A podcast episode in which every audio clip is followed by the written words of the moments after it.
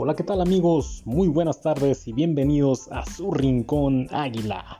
Hoy con el tema principal de Ibargüen y Díaz.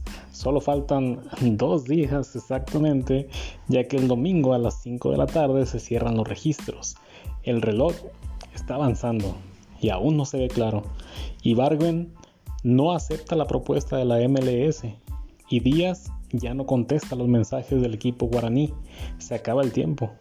Se escucha un peruano, Benavente, y Álvaro Fidalgo. Este último toma más fuerza, pero mientras no salga alguno, no habrá ninguna incorporación. Y hablando de contratar, en una entrevista de Mimo Águila con Miguel Herrera, dijo que por medio de videos contrataban a jugadores. ¿Cómo se extraña un personaje como Panchito Hernández que iba a Sudamérica a observar los jugadores? Y tenemos una sección rápida se llama Águilas Internacionales. Diego Lainez dio positivo a COVID y estará fuera de actividad de 10 a 15 días. Y Raúl Jiménez, una buena noticia, ya está haciendo trabajo físico y esa es una muy buena señal. Eso es todo por hoy amigos. Envíenos sus comentarios, preguntas y aportaciones. Saludos, esto fue Rincón Águila.